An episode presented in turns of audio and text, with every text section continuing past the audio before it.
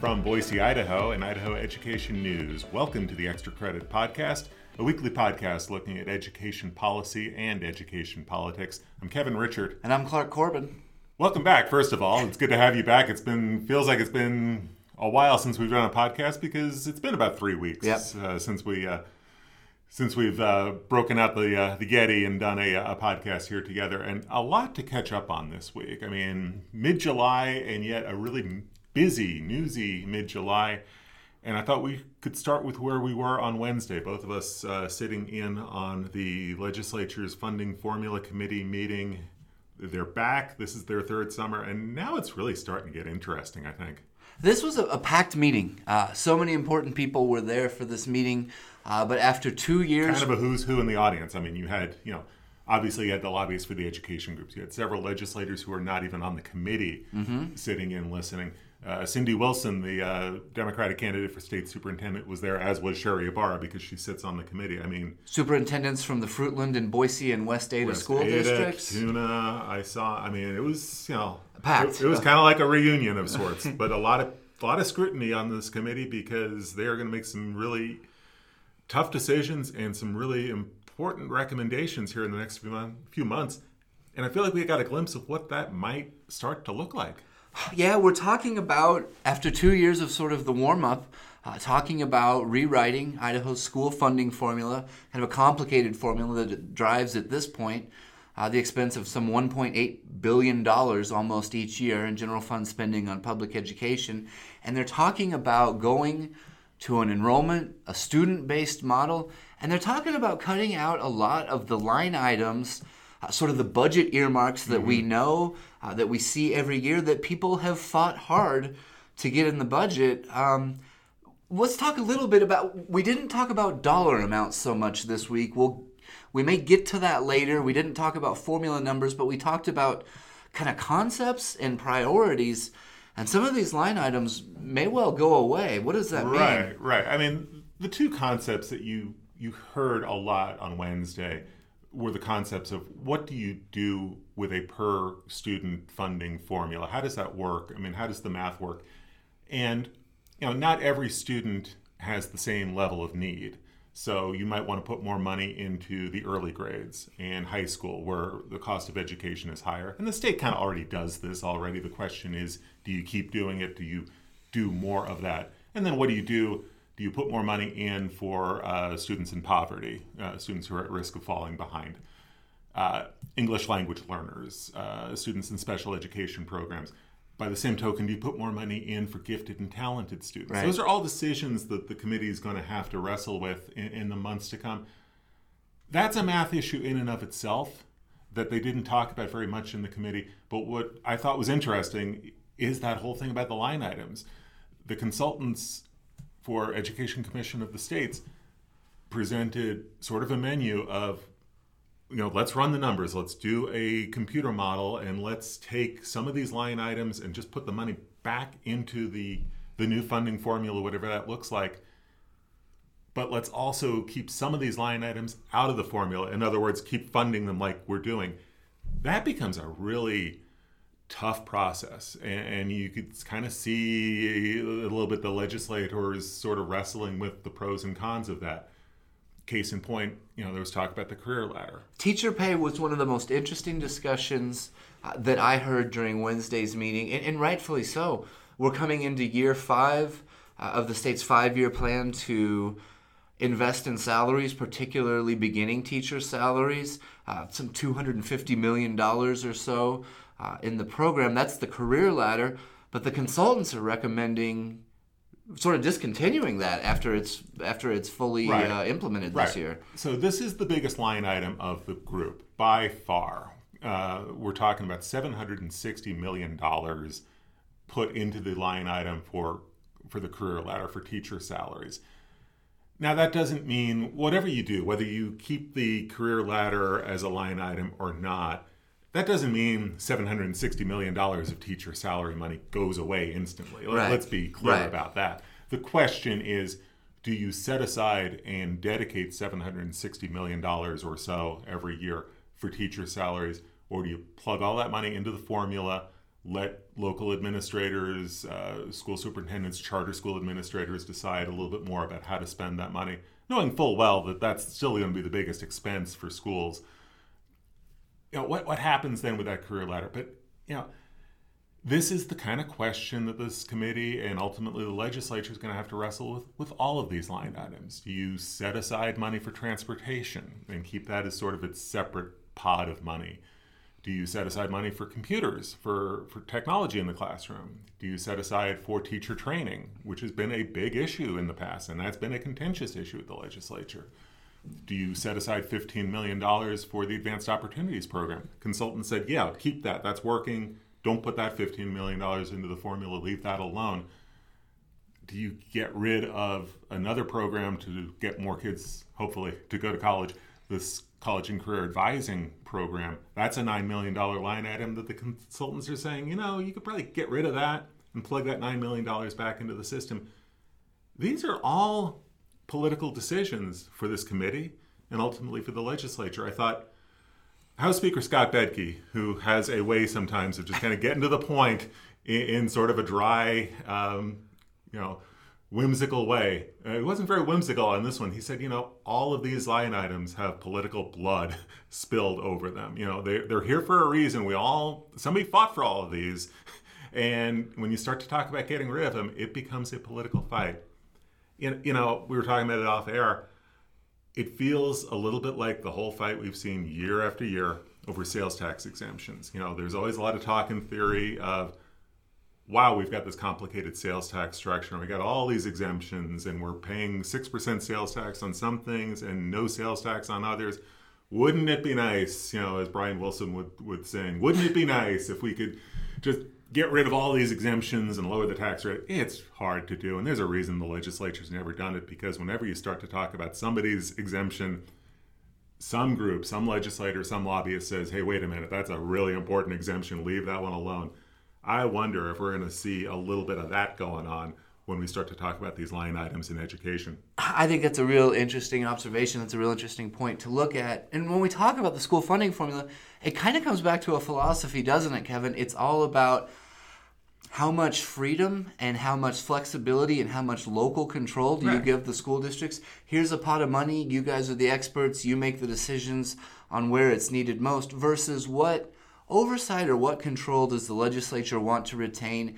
And you talked about you know blood being spilled over these line items, and that there's a reason in, that these line items are in there, and that people fought for them. A great example is the pot of money for teacher professional development right. training. We've seen senators kill a public school budget over a disagreement on proper levels of funding for teacher training. Mm-hmm. Uh, and, and, and, Marilyn Whitney, the governor's uh, education aide kind of reminded the committee of that on Wednesday and said, you know, there's a reason we put that line item in yeah. for professional development for teachers. We wanted to make sure it was happening, and we weren't sure it was happening otherwise. So, you know, it's a long way to go, and, and it's worth emphasizing. And I tried to emphasize it in the story, and we need to emphasize it right here. No decisions have been made. Right. None of these line items are uh, being eliminated right now.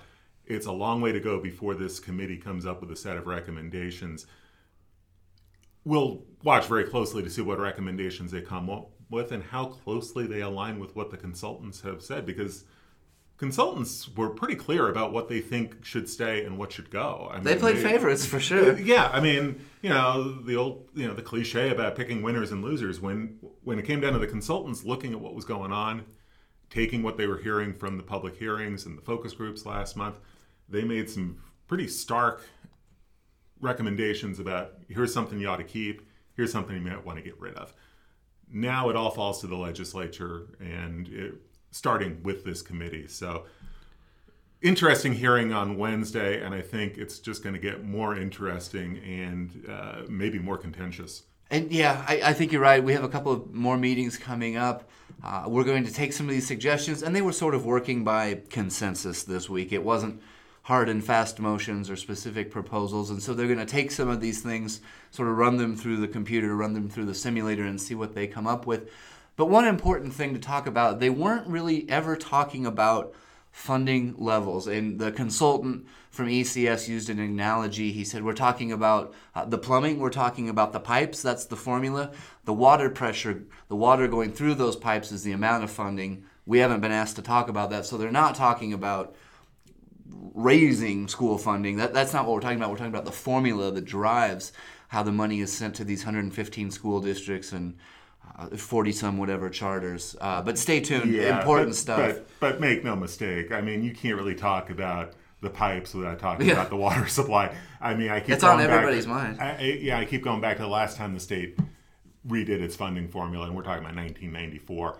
The state also put a lot more money into K 12 spending just to kind of smooth things over, just to kind of make sure that there were no, uh, you know, you know, kind of smooth things over between the winners and losers. And even as we're talking about this new funding formula that this committee's talking about, we should have a, a hold harmless period. And that's not going to be years, free. And that ain't, you know, that ain't free because you're going to set some money aside to make sure that, you know, District X or Charter School Y doesn't take a big hit in funding right. all of a sudden. So that money's got to come from somewhere. So uh, stay tuned. This is uh, this is only three years in it feels like it's only the start because now we're getting down to some some hard decisions. Yeah, stay tuned the next few months. We'll continue to cover it. If you need to get caught up, head on over to the homepage at www.idahoednews.org. Uh, as we speak Friday morning, it's one of our top stories on the homepage, and so you can check it out, get some reaction from lawmakers, and find out a little bit more about what we're talking about. But that was far from the only story. I want to take you back to the beginning of this week. An interesting report uh, released by U.S. News and World Report about college readiness in Idaho. And people can't stop talking about this, and they can't stop looking at yeah. the numbers and wondering where the numbers came from. But what did the report say, and, and what do the numbers mean? Yeah, this thing's taken on a, a little bit of a life of its own these past few days. Last week, U.S. News and World Report uh, posted a story about college readiness, and they ranked the states in terms of college readiness, and Idaho ranked number five. And what US News and World Report did was they looked at the percentage of students who hit the benchmark scores on either the SAT or the ACT, those benchmarks that the tests use to say, yeah, that kid's college ready, that kid's got a, a good chance of succeeding past high school. So all of a sudden, Idaho's got this top five ranking. And, you know, let's face it, when we write about rankings in Idaho, it seems like a lot of times we're talking about being in the bottom 10 and, and not the top 10. So you had um, education leaders like uh, State Superintendent Sherri Ybarra, Linda Clark, President of the State Board of Education, quick to, to jump on these numbers and say, this is great news. We're, we're really doing well. But like I say, the whole thing has taken on a life of its own because um, we've had several readers look at, well, how did U.S. News and World Report get this number, this this 55.2% figure that, that they calculated as college ready? We did some research. Randy Schrader ran, uh, you know, ran some reports. I looked at some reports. We can't really figure out how they got to this 55.2% figure, and I write about that on my blog. Uh, we'll walk you through the numbers and explain what we know and what we don't know. And you know, let's first of all say, look, we reached out to U.S. News and World Report and their consultants and said, hey, can you explain this number? Right. We haven't heard back. If we do hear back, we'll update. But right now, I can't tell you how they got to the 55.2% figure. I can't confirm it. I can't find a way to get the numbers to work anywhere near 55.2%. And you know, as I stepped back and looked at the the ranking, even if that number is is accurate and scientific, and, and I, I do trust that you know U.S. News and World Report's a reputable publication. They're, they're, they're not uh, you know you know you know they're they're not fake news. They know what they're doing. So there's got to be some methodology that maybe I don't understand. But they also gave Idaho some pretty low rankings on education right. metrics. Low high school graduation rates, very low college graduation rates, uh, low pre-K participation, but no news there. We've talked about that ad, ad infinitum about uh, Idaho's lack of pre-K offerings. So when you put it all together, the magazine ranked Idaho's education system kind of in the middle sort of uh, sort of middling, middle of the pack scores. You know, we just tried to break down this uh, college readiness number because there was so much buzz about it. Yeah. We just wanted to explain here's what we know, here's what we don't know, here is uh, the number in context.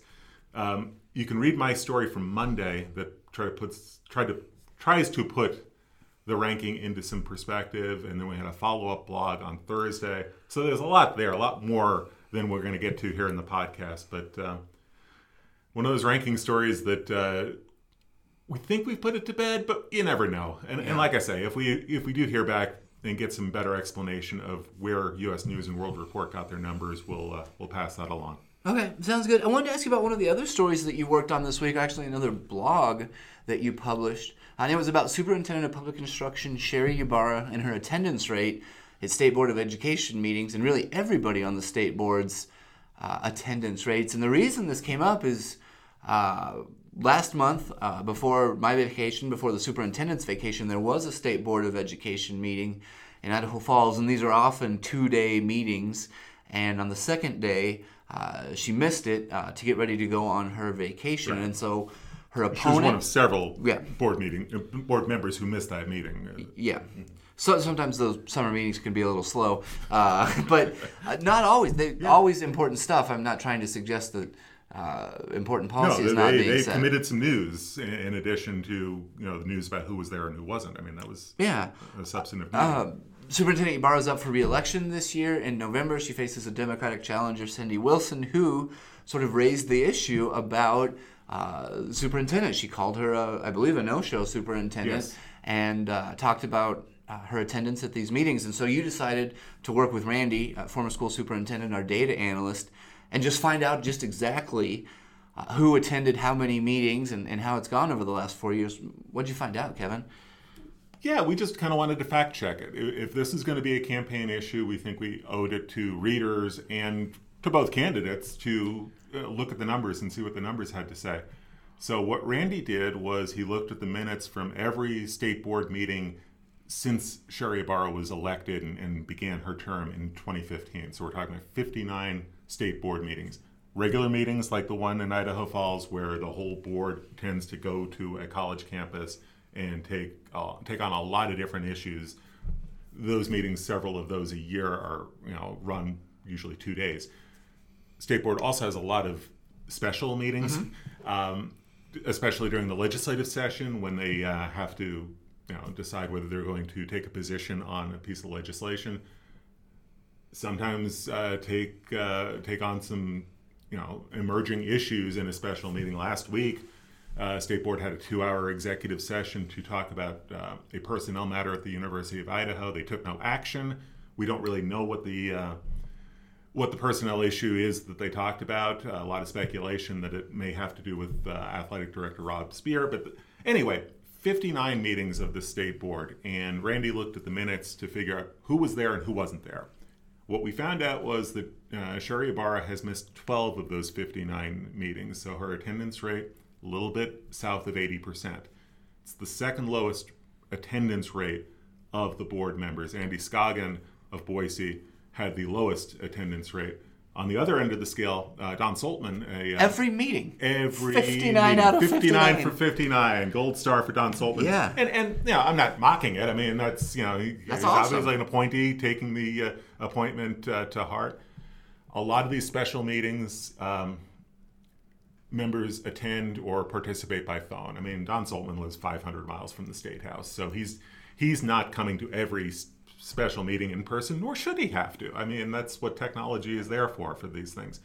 So it's open to any board member to to literally phone in and participate by telephone. So we wanted to look at the attendance numbers and, and just kind of quantify what the numbers say behind the political claims. And, and we would have done this blog one way or the other if, you know, regardless of what we found out about uh, Superintendent Ybarra's right. attendance rate. Either way, it was newsworthy. So we've got the table. You can see how the eight board members stack up in terms of attendance rates.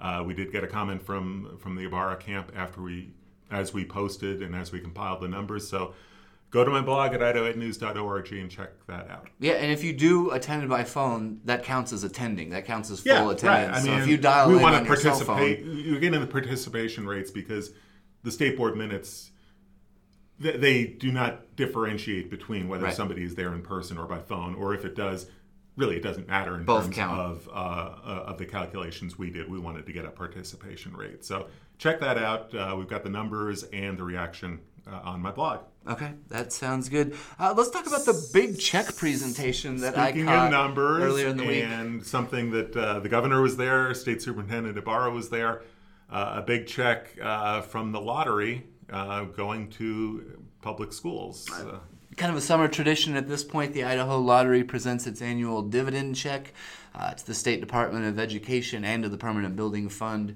as well. This year there was a record uh, a record dividend, thirty three point five million dollars. Almost is going to be heading. Uh, to the Department of Education for school uh, for schools for education purposes. Both Governor Otter and Superintendent Ybarra uh, were very excited about this, and it was a new record. And they said there was interest in the some of those lotto games with the big jackpots is what they said was one of the reasons for uh, the big dividend. But uh, just to put it in context, Right. uh, they can't use this money for teacher pay, right, Kevin? Right, right. I mean, this has always been earmarked towards building projects, towards uh, one-time needs. So when we talk about that big pot of money, when we talk about that funding formula, like we did at the outset, the lottery is kind of its own thing, and it's outside of that general fund, and it's really earmarked to you know to building projects, to you know building renovations, whether it's like a new parking lot or what have you at a school. That's what it's always been used for, and that's always been always been the intent. Yeah, and so uh, that's what it goes for. It also helps out smaller rural school districts with their bond uh, issues to the bond levy equalization program, and it does cons- uh, correspond to about two percent of the overall public school budget. So a big record this year. Everybody was happy about it, but it is just keep in mind about two percent of the budget, and it goes to very specific one-time. Uh, infrastructure and building projects. The example the superintendent gave, uh, maybe building uh, some new walls to have a quieter place to do some testing or upgrading, like uh, fire suppression equipment or some sort of infrastructure or something along those lines, would be uh, some potential examples. But everybody seemed right. pretty happy with it. Right, and we always emphasize the context, not to diminish, you know, 33.5 million. You know, that's not a small amount of money, and it's gonna, you know, cover some projects all over the state. But I think invariably, ever since the state established the lottery, there's this sort of sentiment uh, that some people have that, well, isn't this solving all of the education funding issues? No, no, it, it, it's not, and it was never intended to. So try to keep that into try to keep that in context. Yep, absolutely. One other story that we can, and we can actually finally uh, tie a bow around this one and call it good. Uh, the New Plymouth School District. Uh, the board met recently. Uh, they did hire a superintendent. No big surprise about the hire itself, but maybe the, the news here was that the uh, the district did a do over. It was all about the process for us, Kevin. And so, uh, what happened was last week the New Plymouth School Board uh, met and announced that they had uh, violated the Idaho Open Meeting Law during a meeting in June when they had originally hired new superintendent David Satotu. The Idaho Open Meeting Law requires that government agencies and school boards conduct their business in public, and it also requires that those government agencies and school boards notify the public of what they're going to do through a, an agenda that has specific items of business listed. So that you can look at the meeting minutes ahead of time, the, the meeting agenda ahead of time, I meant to say. You can look at it as a taxpayer, as a patron, and say, hey, I'm interested in that. I may want to go to that meeting and check that out. Or, eh, that's, looks pretty routine. I'm not going to show up. You shouldn't have to go to every school board meeting to stay informed about what your district is up to. That's why the minute, that's why the agenda ahead of time is so important. And so they did not list uh, at that June meeting, they did not list anything on the agenda saying that they would be discussing a new superintendent, discussing a superintendent's vacancy, considering a personnel hire. There was none of that on there. And so Idaho Education News, through our attorney, actually filed a complaint with, I believe, the Payette and Jim County Prosecutor's Office alleging that a violation had taken place. Uh, fast forward to last week, the board acknowledged that a violation took place.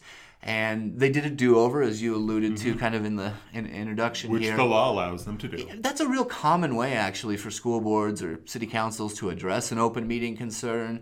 Uh, what they'll do is they'll void everything from the previous meeting. Uh, they'll post a new agenda with timely notice, and then they'll go back through and they'll consider those things one by one out in the light of day, in the sunshine, so to speak.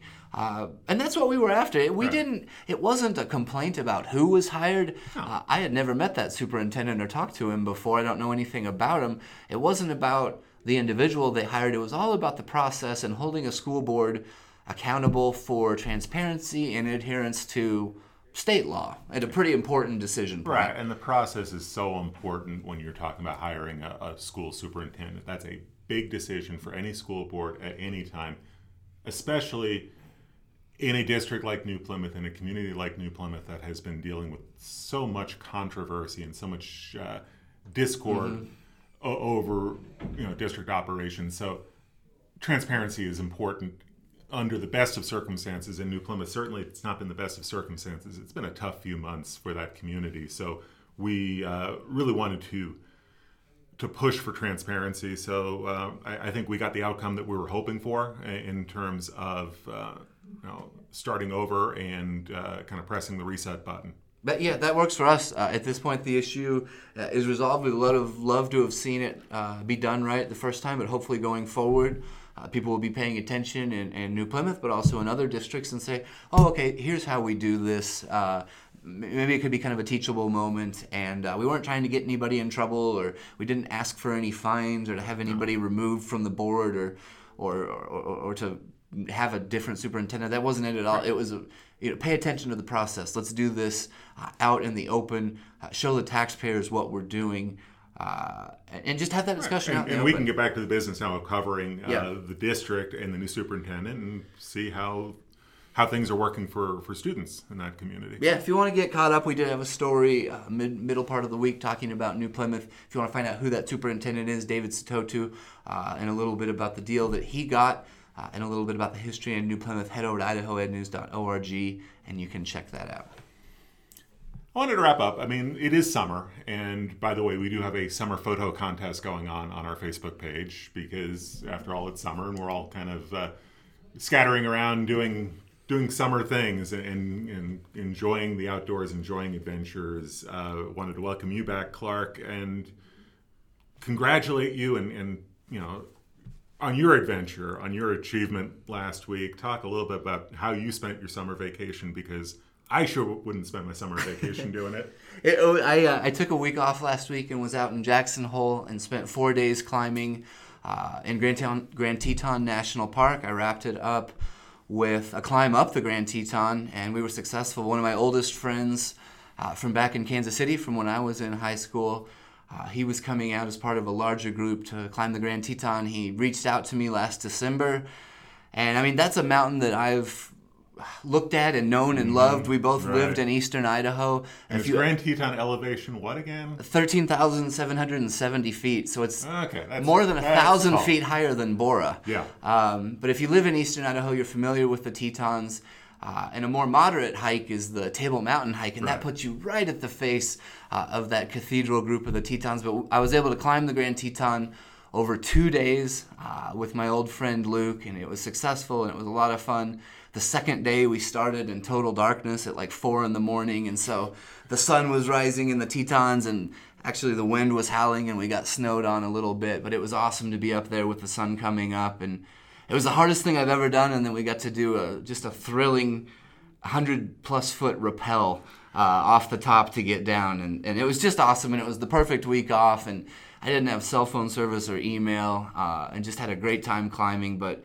It was a lot of work, but a lot of fun, and I'm so glad I did it. No, I, I my hats off to you. That's a that's a great adventure and a great accomplishment. And uh, you know, I like to keep my accomplishments on flat uh, flat yeah. land, but um, so I, was, I got a lot of respect for you taking that on and, and, and getting it done. Thank you. It was a lot of fun. I really enjoyed it and enjoyed uh, resting a little bit after I got down. But it, it was a lot of fun and awesome being uh, up there, looking over one shoulder and, and, seeing Idaho, looking over the other shoulder and seeing Wyoming. It was just unreal. It's a beautiful part of the world, and to see it from there, I, have got to imagine it's just un, unbelievable and hard to put into words. And so the reason you do this is because I, I, do it to challenge. Because my, it's there. No. I do it to challenge myself. I do it because it's it's beautiful up there. It's it's something that's hard and not many people uh, get to experience or do. But I also feel like, you know, I learn a little bit about myself and what I'm capable of, and also I love climbing with friends. And so the chance to be up in the mountains for two days